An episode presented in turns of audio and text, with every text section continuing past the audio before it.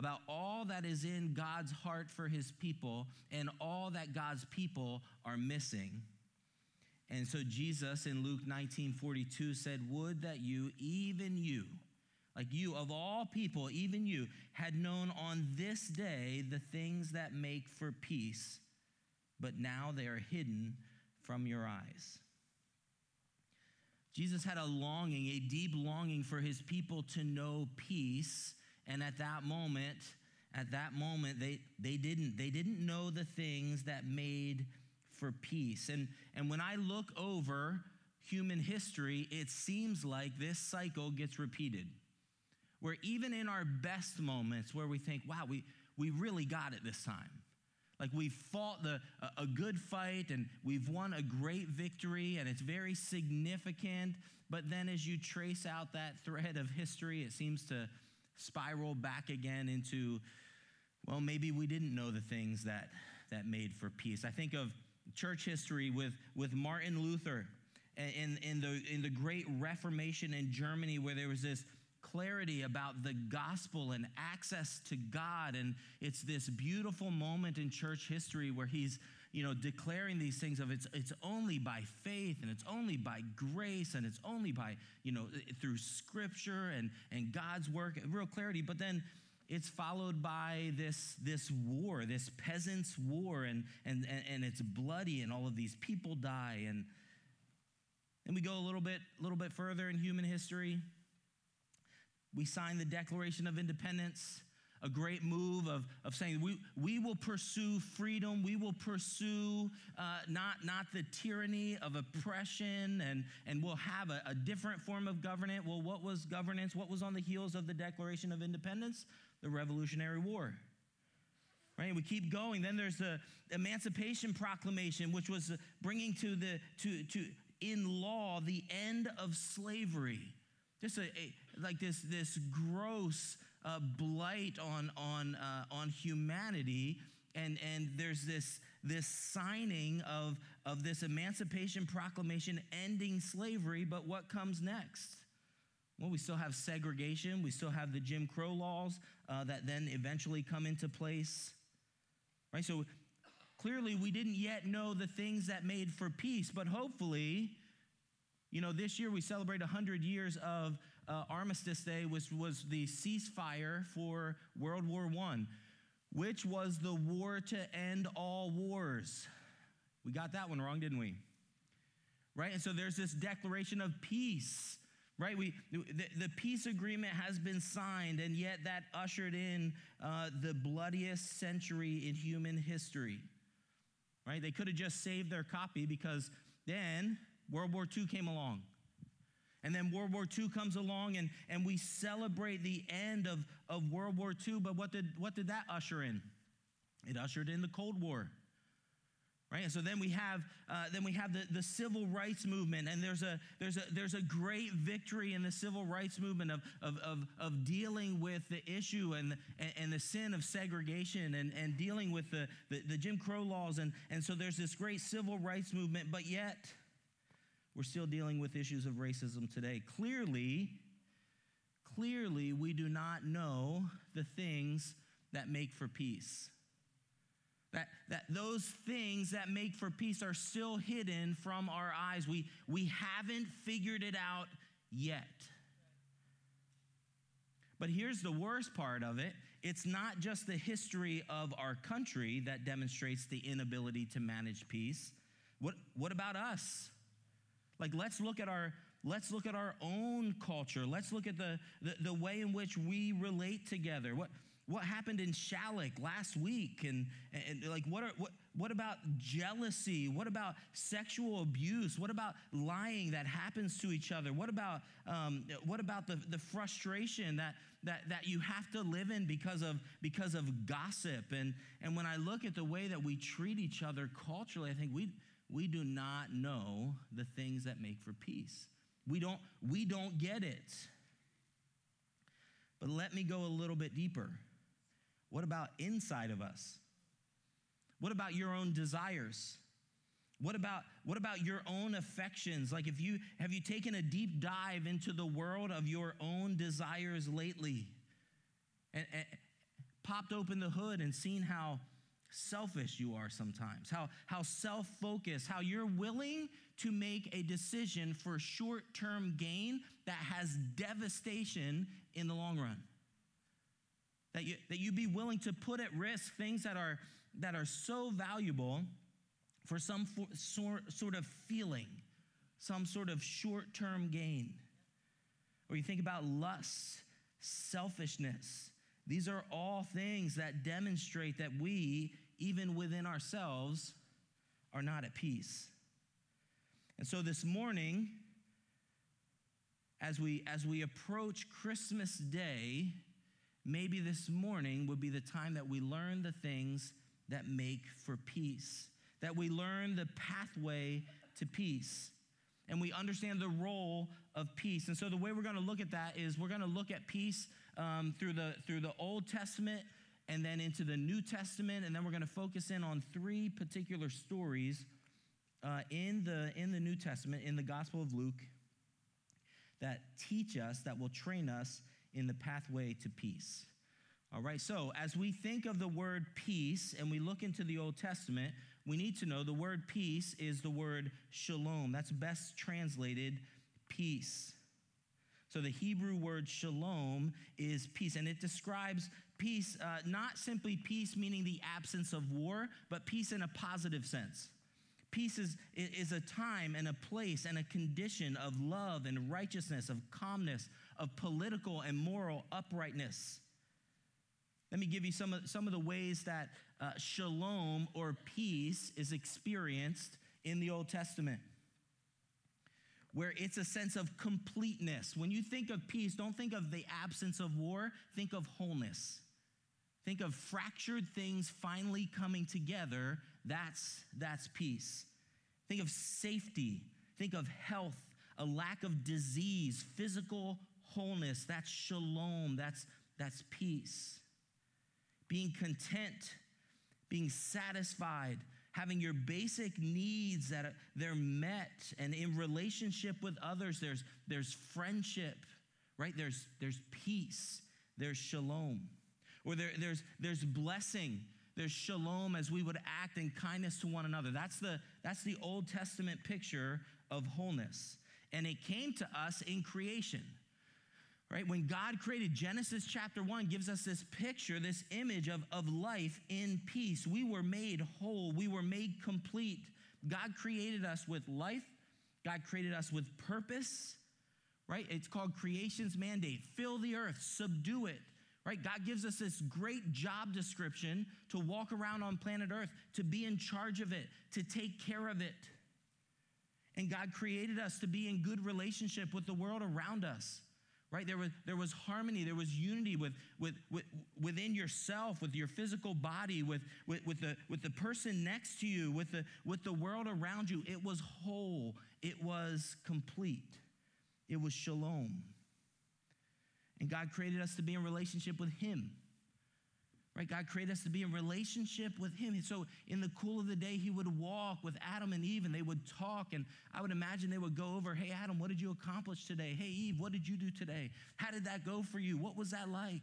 And there was this intimacy. And then as they would work, there would be this worship of God. So, there was wholeness that Adam and Eve enjoyed in the garden. That's our created identity. We were made that way. Our garden identity had shalom, but then the lie came. Sin came. Peace that was, that, that was generated through the security of relationship with God was then lost. And everything was broken. Creation from top to bottom was distorted. Creation was broken. Peace was lost and the rest of the Old Testament and the rest of human history is man trying to put back together what's been broken, trying to restore a sense of purpose in what they do. Right, in, in their job, in their work, to get a sense of, of wholeness and trying to, to fix fractured relationships, trying to stem off fractured health with disease, trying to get back into some way into relationship with God. That's human history. That's the rest of the story. if only, if only we knew the things that made for peace. But then there was one night. There was one night when the world was, was dark and hope was coming into the world. There, there was one night when, when an angel was talking to some shepherds outside of Jerusalem about a baby that would be born a few miles away. They were talking about the one who would deliver, who would rescue, the one that who would restore, who would lead us into the path of peace. And so, as they were talking, suddenly there was with that angel a multitude of heavenly hosts praising God and saying, Glory to God in the highest, and on earth peace among those with whom he is pleased. This was the message that the angels had been longing for as they had been seeing human history unfold, right? And they knew they had the, the, the, starting quarterback, the, the starting center, the, the MVP was on their team, but was not in the game. And, and they were looking, saying, God, we're losing. There, there's no peace on earth, God. And, and, and Jesus is here. But at this moment, Jesus is stepping into human history. So all the angels come out to make a declaration. There's going to be glory to God because this is heavenly what's happening right now. And on earth, guess what? Finally, shalom. Finally, peace. It's, it's coming. They have been watching, they have been waiting. And so, so they were anticipating the wholeness was to come. Peace was coming because Jesus just stepped onto the planet. So, Luke picks up this theme as he writes his gospel. And, and we're no longer using the word shalom anymore. It's not in Hebrew, it's now in Greek. And the Greek word is eirene. And so he picks up this word peace. And actually, the whole New Testament starts to talk about peace. There's 27 books in the New Testament, 26 of them talk about peace. For some reason, First John decides he didn't want to talk about peace, but all the rest of them do. Matthew talks about it three times, Mark three times, John five times, Luke 14 times. Like this is a this is a passion point for Luke. Luke wants us to get just the tremendous impact of Jesus stepping into human history and bringing peace. So that we would actually understand what the angels declared. We would understand what, what are the things that make for peace. So,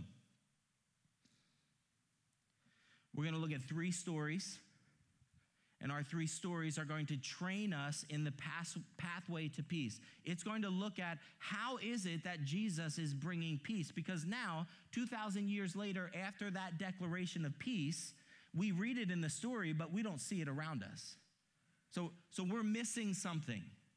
We are still in need of being trained in the pathway to peace.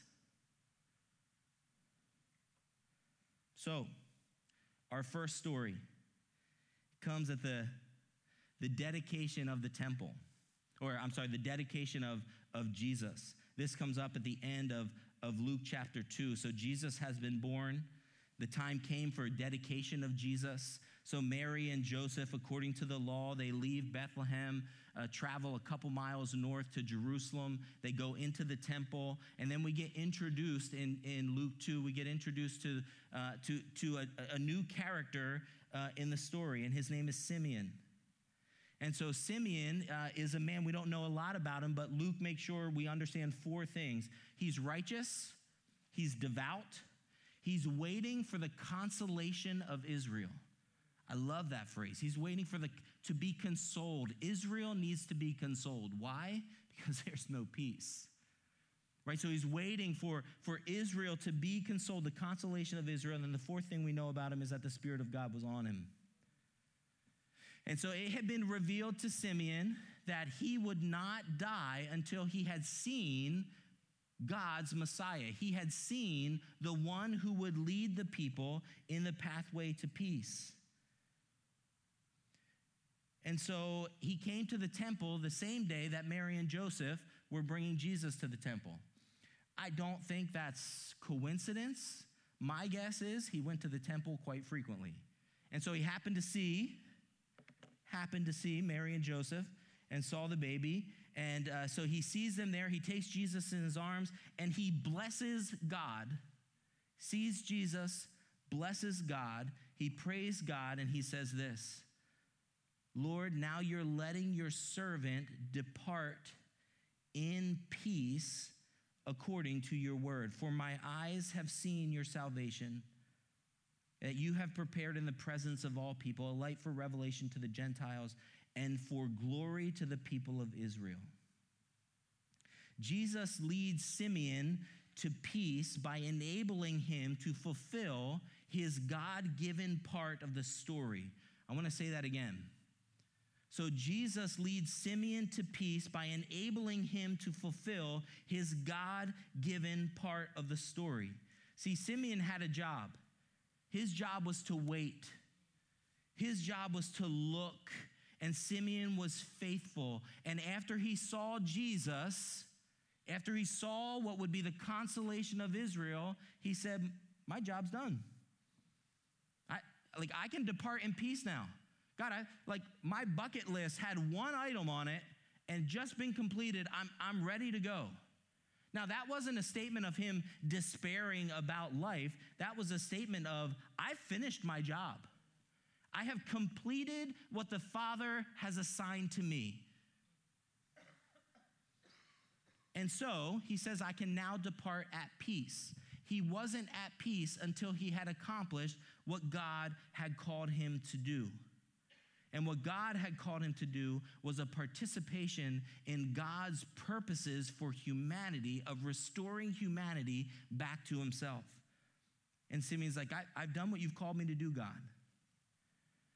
There is, and you know this, right? There is a sense of peace when you accomplish something right when you when you've worked hard when you've done a good job when you've when you've pressed in and you know after i you know the the former house that I had, when I would finish mowing the lawn, there was a certain spot I would stand to admire my lines. Right? I would always, I'd cross the street, find that spot, and I'd check out my handiwork. There was a sense of satisfaction in that moment, a little bit, little bit of peace. I was at, uh, last weekend, my, my daughter uh, was in the Nutcracker, uh, an excellent uh, ballet performance. And I remember on the on Sunday was their final show, and she has been uh, over 10 years been in this performance. And she's been training with these dancers, many of them, for more than 10 years. And so uh, several of them are in their senior year. This is their final year dancing in the Nutcracker.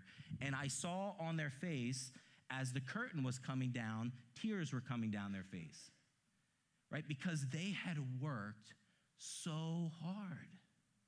They had pressed, they, they had been bruised, they had broken things, and, and, and they had achieved, right, something beautiful through all of this hard work. And there was a sense of reward in that. Like, oh, I'm wow, I've, I've, I've pressed in, I've worked hard, I've completed the task.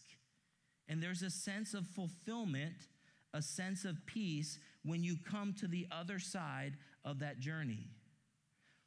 We get those little, I call them appetizers, right? We get those little tastes of divine truth in the way that we work and live.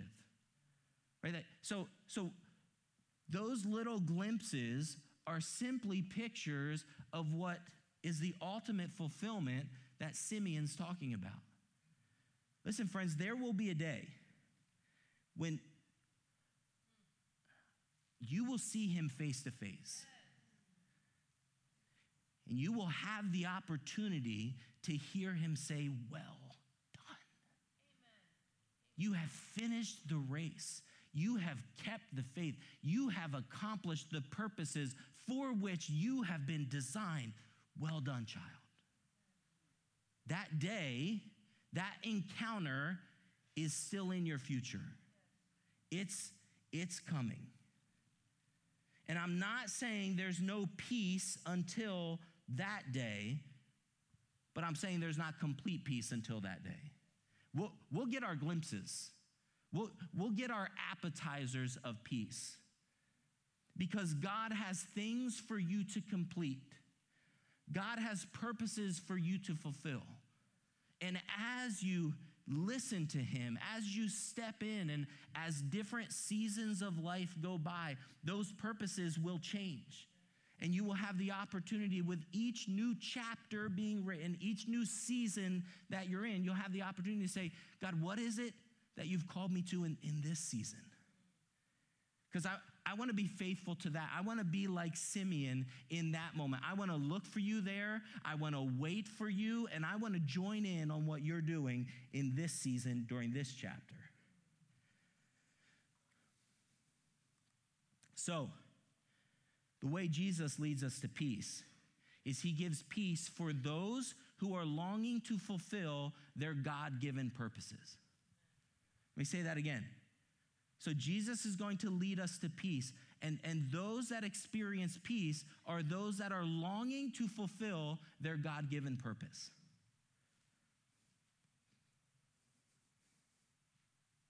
Next story. We're going to learn that not only is peace for those that are longing to fulfill their God given purpose, also there's peace for those who pursue Jesus to deal with their physical needs.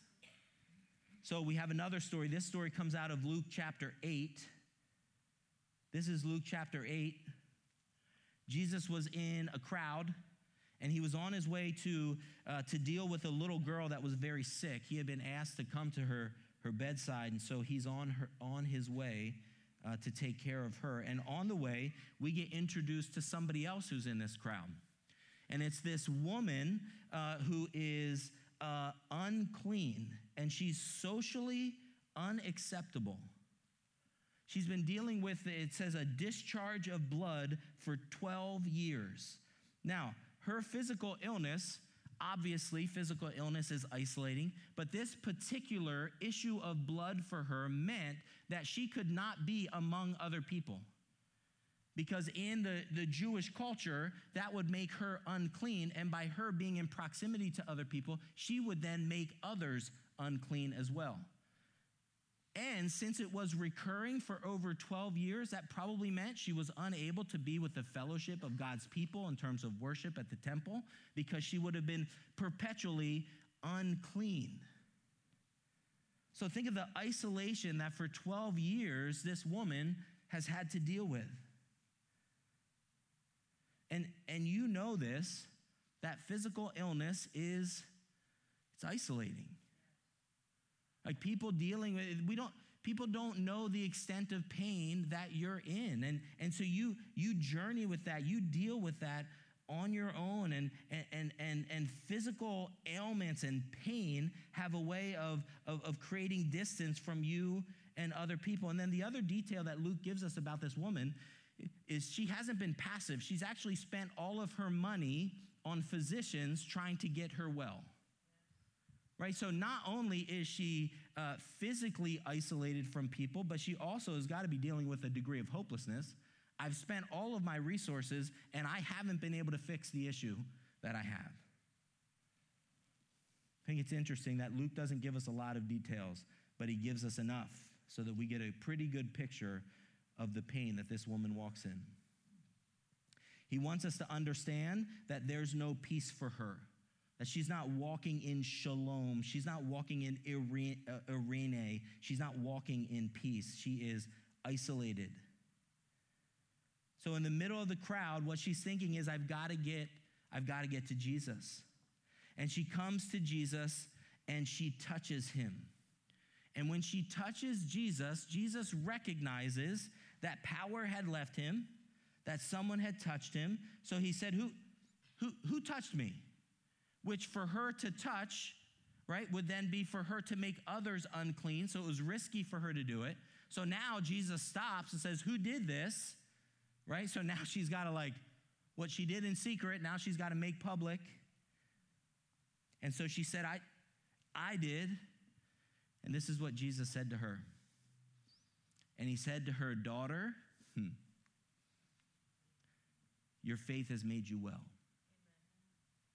Go in peace. Go in wholeness. go in completeness. There is peace for those who pursue Jesus to deal with their physical needs. You might be thinking, yeah, but Greg, are you saying that Jesus will heal all my sickness and disease? Yes, I am. And he will when he's ready. In, in his time, he will.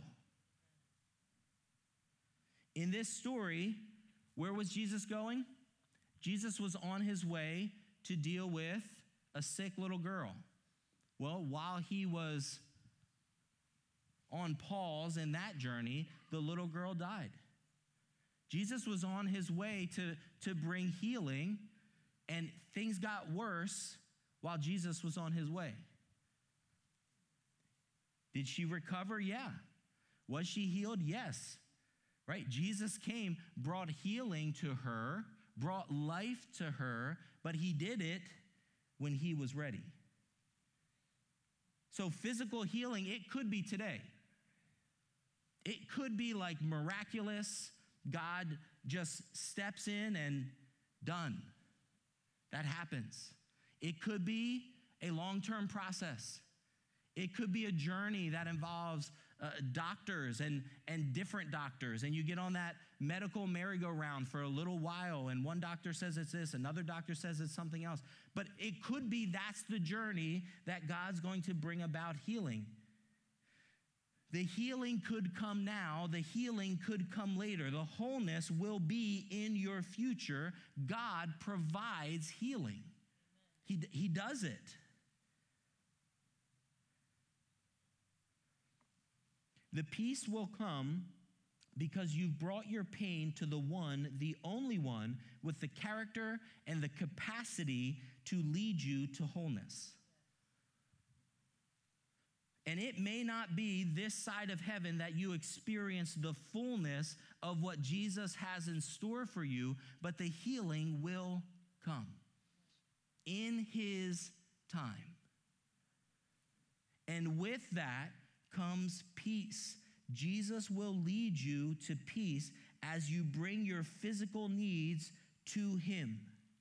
And can I just say this? Sometimes, sometimes the physical need that you are aware of is a doorway by which God enters into deeper, more important, more significant spiritual needs. That apart from that physical need being present, you would never have addressed it. Asher had this experience yesterday. Asher has this cat that Asher's my eight year old. He loves this, this cat. They are the best of friends. But this cat wants to get out of our house. Every chance, like the door opens up, the cat is out. So uh, we had to hunt the cat down yesterday because the cat had run out. Uh, we live on a pretty busy street, so the cat is not going to last long uh, outside. So um, Asher said, Dad, I, I got Piper, but I, I kind of like, I grabbed her from the back and, and it hurt her a little bit. And I said, Yeah, buddy, it did. And, and he said, I think, I think that sometimes in order for us to, or for her to be safe, I might have to hurt her a little bit. Whoa, that's pretty profound, right? Could it be that that's what the Father does with you? Like, I, in order for me to address the, the greater spiritual needs in your life, the things of eternal value, this is going to hurt a little bit. Listen, healing will come. Peace is for those who pursue Jesus to deal with their physical needs. And there are some of you, some of us that lie awake, anxious, dreaming about what's wrong with us right? We, we, we have our minds spinning around our physical needs. First of all, let me say, you need to get better dreams, right? I mean, just thinking about all the bad things that can go wrong. Come on, use that time, be a little bit more creative. We need some better, better dreams. But I want to tell you, those scenarios that you're imagining about your destruction, I know people that have walked in those scenarios And some of them God has brought physical healing to this side of heaven. Some God has not. But all of those ones I'm thinking of, they've experienced great peace. So, all that you imagine, right, you bring your physical needs to Jesus, and He will lead you to peace. All right, our last story. So, not only is there peace for those who are longing to fulfill their God given purpose, not only is there peace for those who pursue Jesus to deal with their physical needs, there is peace for those who embrace Jesus to cleanse them from their sin. Right? So, uh, sorry, that's this one. Peace for those who embrace Jesus to cleanse them from their sin. This comes in Luke chapter 7. So, Jesus was was having dinner. He was reclining at, at table at a Pharisee's house. Uh, this Pharisee's name is Simon, and we find that out a little bit later in the story. And so the Pharisees, they're the religious leaders. They're the ones that are kind of at the top of the, the social structure. And so Jesus has been invited and he's sitting down and, and he's eating. And the way that they would eat is they would recline at the table so their upper body would be towards the table and their, their legs, feet would be behind them as they would recline uh, at the table. And so this woman comes behind Jesus and she's weeping. She knows the treasure of Jesus and she's weeping and she's anointing his feet with oil. And the Pharisee that had invited Jesus is watching this happen. And, and he thinks to himself, well, if he were truly a prophet, he would he would know the kind of woman that was touching him, and, and he wouldn't allow her to do that. What the Pharisee didn't know was that it was for people in need of cleansing that Jesus came. Do you know the one detail that Luke gives us about this woman? Luke gives us one detail. You know what it is? I'm sorry, two details. She's from the city, she's a sinner. It's the only thing we know. So she's from that area, so she's known, and what's she known as? She's known as a sinner, right? So that's why this Pharisee is thinking, well, if Jesus knew, but what the Pharisee did not know, it was for those that desired cleansing that Jesus came. And so to the smug Simon, Jesus gave him a sort of riddle.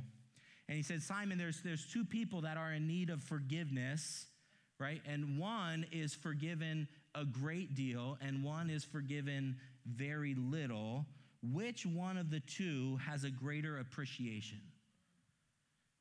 So Simon and his wisdom says, well, the one that had the, the greater sin, the greater need for forgiveness, would celebrate more. And Jesus said, that's what's happening here. He, the, the obvious answer is the one who's the recipient of the greater amount of forgiveness. Jesus is saying, Simon, she gets it. She knows the value of what I offer and the need that she has. And guess what, Simon? You know neither. You don't know the value of me, nor do you know the need that you have. And so, as he confronts Simon, he then turns to the woman, the sinner, wrapped in shame, dealing with guilt, you know, at the, the below the table. And he said to her, Woman, your faith has saved you. Go in peace. Go in wholeness. Go forgiven. So Jesus led her to peace by dealing with the greatest need that she had. And what she needed was to be reconciled to God. See, Jesus leads us to peace by dealing with our greatest need, which is sin. It brings us all the way back to our garden identity, all the way back to what was broken, when shalom was lost, when peace was lost. When the lie came, Jesus is reconciling her and us back to the Father. Jesus leads us to peace by dealing with our shame, dealing with our guilt, dealing with the darkness that separates us from union again with God. And that darkness is the result of sin sin that has been committed by others, sin that has been committed by you and I. That's what separates us from the Father. Jesus deals with that offense. Jesus took that offense upon himself. That's what happened at the cross, so that we could be made right with God. Jesus took it upon himself so that we could be whole again, so we wouldn't live fractured anymore. He was wounded for our transgressions. He was crushed for our iniquities. The punishment that brought us peace was upon him. By his wounds, you have been healed. You need to hear that again.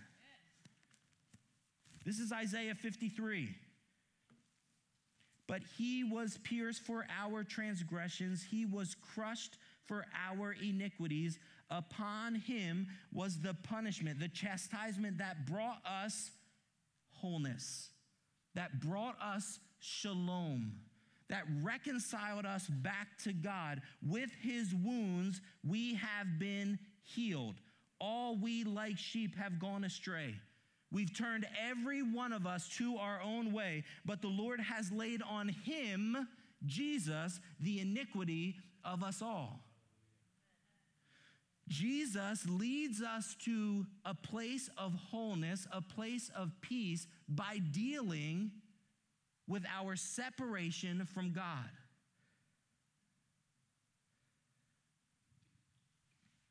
And there are things in your life right now that bring you shame. There are things in your life that, that, that bring you fear. And those things have, have risen up in your mind against the knowledge of God. And Jesus is offering to you peace. Jesus will lead you to peace. You might say, Greg, that's, that sounds good for those that, that lack peace, but, but you know, I, I'm, I'm doing okay. I, I, you know, that doesn't, that doesn't really fit fit my particular my particular needs? Well, to you I want to say two things. Jesus came for the broken and marginalized in every aspect. So I've only highlighted 3. I've highlighted like your life's purpose, right? I, I, have highlighted uh, physical needs and I've highlighted relationship with God. They're big ones. But did you notice the three characters that experience the peace of Jesus in the book of Luke so far. It's an old man at the end of his days, right? It's, it's a woman who is uh, marginalized in society because of physical illness. It's another woman, right, who's marginalized in society because of her own sin, right? So Jesus comes to those that are broken and so, whatever your particular aspect of brokenness is, Jesus comes to bring peace to that. So, yours might be something that I haven't touched on today. Listen, Jesus is sufficient for all the fractured aspects of life. The second thing I want to say to you, if you're saying, well, this doesn't really apply to me, guess what? It will. Maybe you're not in touch with your particular lack of wholeness right now where you feel like you have peace, listen, that might be true today. It, it won't be true tomorrow. Like the time is coming. You can't walk around on planet Earth for very long without bumping into something that's broken, something that's fractured. So it's coming your way. So as we close, I want to come back to that verse in Luke 19 42 when Jesus looked at the city of Jerusalem, looked at the place of his people and said, Would, would that you, would that you have known on this day the things that make for peace. And I've pointed you to the things that make for peace. And the thing that makes for peace, his name is Jesus. And he's a wonderful counselor. And he's a, he's a mighty God. And he's an everlasting father. And he's the Prince of Peace. He's the Prince of Peace. Now, I haven't talked about the fact that he's a prince. What does that mean that he's a prince of peace? It means that he is the administrator of that peace. He's the one that provides it. It comes from God through Jesus, the Prince of Peace. So, my desire this morning was simply to point you to the pathway of peace, and his name is Jesus. There's peace for those that are longing to fulfill their God given purpose.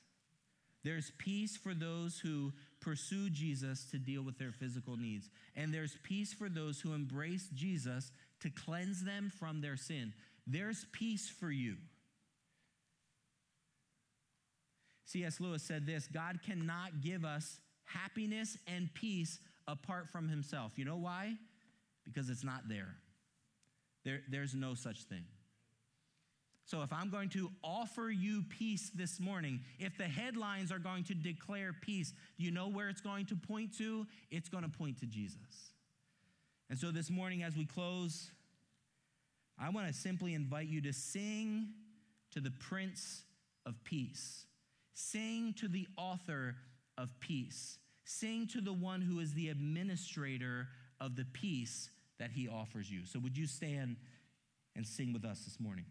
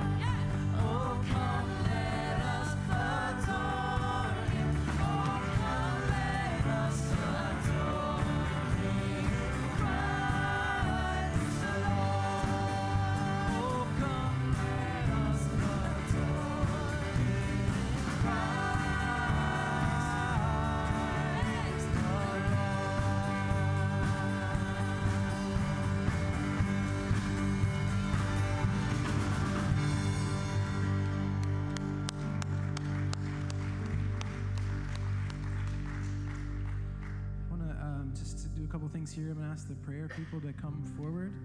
Um, Greg said something very significant, and I want to make sure that you catch it.